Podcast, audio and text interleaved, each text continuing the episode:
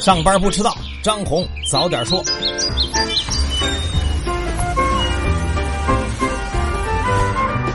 各位听友早，今天是二月二十七号，星期三，欢迎收听今天的张红早点说。上来呢还是说大事儿，第一件大事儿，说说四川自贡的荣县那儿呢，最近总是地震。二十四号、二十五号连续发生了多次地震，其中二十五号下午的震级达到了四点九级，震源深度在五千米左右。截至二十五号下午五点，这轮系列地震已经造成了两人死亡，十二人受伤。值得一提的是，荣县拥有着千亿方的页岩气储量，不少当地居民都质疑地震和页岩气的开采有关，并且曾经聚集到政府行政中心抵制开采。但据当地政府、省地震局以及多名专业人士综合分析认为，四川盆地的页岩气大多埋藏在地下三千米左右，而这次地震的震源呢在地下五千米，两者之间直接联系的可能性并不大。但荣县新闻办同时也表示，因为地震安全原因和安全生产需要，页岩气开采已经暂停了。接下来说一个提案，两会在即，各类提案议案又开始了。前天呢，在国家卫健委的发布会上，全国政协委员、中国疾控中心主任高福表示，他将在今年两会期间就消除狂犬病进行提案。他说呢，消除狂犬病的关键在于规范狗的管理。而规范管理的重点在基层，说白了就是给所有的狗都打上疫苗，从传染源上进行防控，并具体落实责任。不过，他也表示，按照目前的机构分工呢，某个地方是否出现狂犬病归卫生部门监测，狗是否都接种了疫苗呢，又归农业部门管理。如果通过给狗接种疫苗的方式来防控狂犬病，还需要多部门的合作，所以还是人的问题。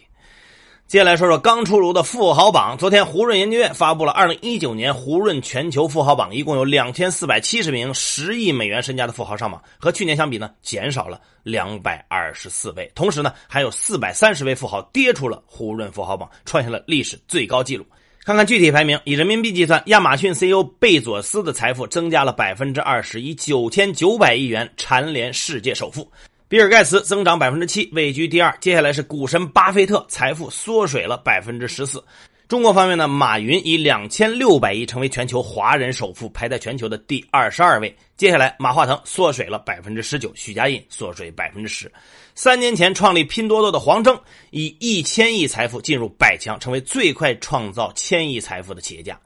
值得一提的是，北京连续第四年成为世界十亿美金富豪之都，共有。一百零三人。好，再说说职业教育。二十二号呢，教育部职业技术教育中心研究所发布了中国中等职业教育质量年度报告，这也是中国改革开放以后第一份中等职业教育的质量报告。报告显示呢，从资源分布来看，二零一七年全国一点零七万所中等职业学校分布极为不均，其中河南、河北两省超过六百所，而西藏、宁夏、天津、海南、北京等地区都在一百所以内。从规模上来看呢，中等职业教育的数量、招生人数和在校生人数从二零一零年以来，已经缩减了三成。这种发展现状让保持普通高中和中等职业学校招生规模大体相当的这个国家教育战略受到挑战。其实说白了，还是因为学历和各种政策。而中国这些年最缺的，其实就是职业工人。还记得秦岭违建吗？该拆不拆那个？又有人出事了。最近呢，陕西省纪委监委对西安市人民政府党组成员、秘书长焦维发进行了立案审查调查。经过调查发现，焦维发在秦岭违建专项整治中敷衍应付、弄虚作假，为秦岭违建项目大开绿灯，伪造证据对抗组织审查等等。经研究决定，给予焦维发开除党籍、开除公职处分，收缴其违纪违法所得，并移送检察机关依法处理。拆完违建，该拆人了。下边要说的才是今天的大事儿。再过几个小时，证监会新任主席易会满将迎来首秀。今天下午三点半，国新办的发布会，证监会主席易会满、副主席李超、方星海、上交所黄宏元等人将介绍设立科创板试点注册制的有关情况，并回答记者提问。股市红火，开户的大增，都来听听易主席怎么说。而在大洋彼岸呢，美联储主席鲍威尔在参议院银行委员会出席听证会，提交半年度货币政策报告。他再次重申美联储将耐心加息的这个表态，说当前呢适合观察情况如何演变。他还表示，美国经济很健康，前景看好，风险呢主要来自国外，包括中国、欧洲的经济增长放缓以及英国脱欧等事件性风险。华为又被美国议会盯上了。二十五号，美国国会议员递出联名信，要求特朗普政府禁止在电网建设中使用华为技术。他们表示呢，全球最大的太阳能逆变器制造商华为正在试图进入美国的国内住宅和商业市场，联邦政府应该考虑对华为技术下达禁令，以保护美国公用事业以及电力网。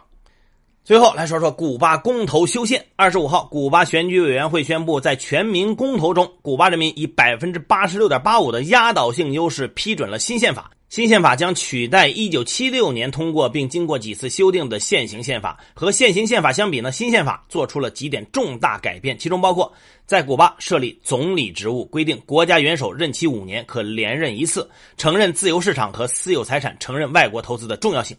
不少分析就认为，这次新宪法公投呢，是对迪亚斯卡内尔政府的一次考验，同时也是其加强自身权威的重要契机。好，接下来关注今天的财新说。中国资本市场开门红，A 股连续大涨，也引发了一些关于牛市的积极论调。该如何面对这轮舆论的狂欢呢？京东数字科技副总裁兼首席经济学家沈建光提醒，应该警惕类似2015年吹捧国家牛市概念的惨痛教训。一片欢呼下的 A 股市场可能存在着很多风险，应该要夯实投资者对资本市场乐观情绪的基础，结合资本市场市场化、法治化、国际化的建设，来推动资本市场健康发展。千万不要过多的政策干预，避免政府信用直接为股市背书，重蹈2015年国家牛市的覆辙。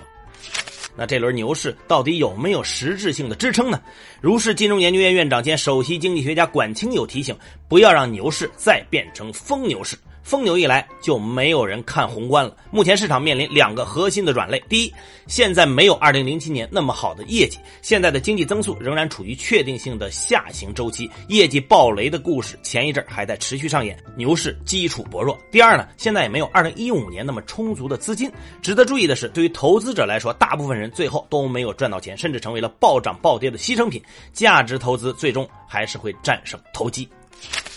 涨跌停板限制究竟是怂恿了大户坐庄，还是真的保护了小散户呢？武汉科技大学金融证券研究所所长董登新的看法是：涨跌停板限制很容易被机构或者庄家利用，并且操纵个股的价格。在本周一涨停的三百多只个股当中，不少个股已经连续拉了多个涨停板，小散户很难中途买进，只能等庄家松口施舍后高位接盘。可见涨跌停板限制无法用来保护小散，而取消涨跌停板限制呢，坐庄的风险就会非常大，坐庄的成本代价就会太大，这样的股价呢就会更真实、更透明，它既不会蒙散户，也不会害散户。董登新认为，取消涨跌停板制正是 A 股改革的大方向。按现在这各大报头版的股动，如果取消涨停板，今天开盘就能到六千点。接下来是张红一句话，看看今天有哪些重要的资讯不容错过。中国人民银行已经连续三天实施逆回购操作，公开市场净回笼资金达到八千七百一十六亿。即便考虑前期降准置换到期的中期借贷便利 MLF，净回笼资金量也达到了四千八百八十一亿。随着 A 股的强势反弹，新开立证券账户的投资者数量出现了大幅的增长。二月十八号到二十二号，中国证券市场新增投资者比前一周增加了百分之五十三，新增投资者中百分之九十九点八七都是自然人投资者。截止到二月二十二号，A 股自然人账户占比高达百分之九十九点七三，都是新鲜的韭菜。银河证券基金研究中心发布报告称，公募股票方向基金可动用买入股票的剩余资金大约为七百九十五亿。整体来看，存量的公募基金主动加仓股票的空间和规模并不大，还没有出现明显的全社会范围内公募股票方向基金巨额申购的情况。中国银行业协会发布报告称，二零一八年银行家预期不良率上升的行业中，房地产业位居第一。在严监管背景下，部分银行已经暂停或者限制了房地产业新增授信业务。此外呢，地方政府债务风险、民营银行经营风险也值得关注。二十五号没能按期兑付的幺八青投 PPN 零零幺，已经在当天下午七点左右完成了两千一百四十万本息支付到上海清算所的操作。公告称，由于技术原因没能及时兑付。幺八青投 PPN 零零幺是由青海省投发行的非公开定向发行债务融资工具。东方通信从去年十月十九号最低价三块七，春节后连续封住涨停板，十一天拉出十个涨停。到二十五号收盘，三十三块七，涨幅高达百分之八百零一，成为两市同期涨幅最大的个股。公司连发七次风险提示，澄清与五 G 无关，母公司也没有重组计划，但是游资依然火热。安踏体育发布二零一八年财报，营业收入共计两百四十亿元，同比增长百分之四十四点四，净利润为四十亿元，同比增长百分之三十二点九，业绩高于市场预期。安踏连续五年营收和净利润均保持两位数增幅。大众汽车集团在德国宣布设立大众品牌首个子品牌捷达，新品牌由一汽大众生产，瞄准中国初次购车的消费者。英特尔和紫光集团旗下的展锐决定终止合作。在去年二月，双方曾宣布达成五 G 战略合作，将面向中国市场联合开发搭载英特尔五 G 基带芯片的手机平台，计划今年推向市场。展锐刚刚发布了其首款五 G 基带芯片。昨天上午八点十二分，从平壤出发的朝鲜领导人金正恩的专列抵达越南境内，第二次金特会将在越南举行。最后是国际资本市场消息：美股微跌，道琼斯工业平均指数下跌百分之零点一三，报收于两万六千零五十七点九八点；标普五百指数下跌百分之零点零八，纳斯达克综合指数下跌百分之零点零七，阿里巴巴涨百分之零点一九，京东涨百分之一点五三，蔚来汽车涨百分之八点五六。国际油价小幅收涨，WTI 四月原油期货上涨百分之零点零四，报收于每桶五十。十五点五零美元，布伦特四月原油期货上涨百分之零点六九，报出于每桶六十五点二一美元。好，以上消息来自于我们财新网、还有新华社和三大证券报。各位安心上班，好好挣钱，牛市别贪心。咱们明天见。